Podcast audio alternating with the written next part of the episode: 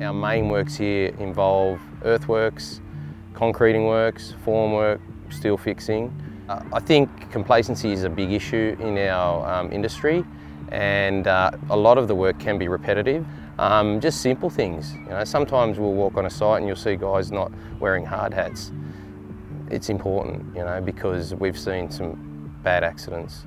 Each one of our employees that works on site needs to have uh, a, a, general induction done that's carried out online, and that's done every, and you've got to do that every 12 months.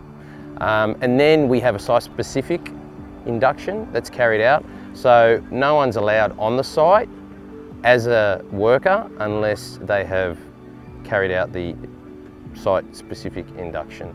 Once we have commenced on site, generally we carry out daily toolbox talks. We're mainly just discussing the tasks at hand for the day and any risks that may be involved with that task that's being carried out the, on the day. Uh, when I get on site, just simple things. I, I, like to see the simple things done right. And once the simple things are done right, then the guys tend to, to think about the more important stuff.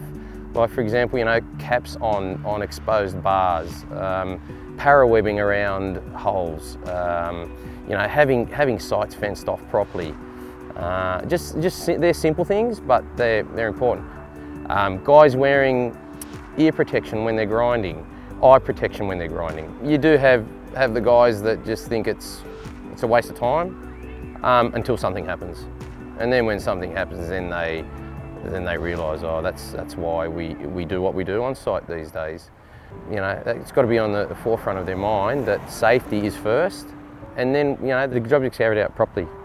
And then we learn from, from that, so then when we have to price another job, we know that that's the way that we've got to do it, that's the way it's got to be done properly, and that we don't cut corners, especially in regards to safety. October is National Safe Work Month. Visit the website to find out how you can get involved. Safety is everyone's business, and your knowledge and experience are worth sharing.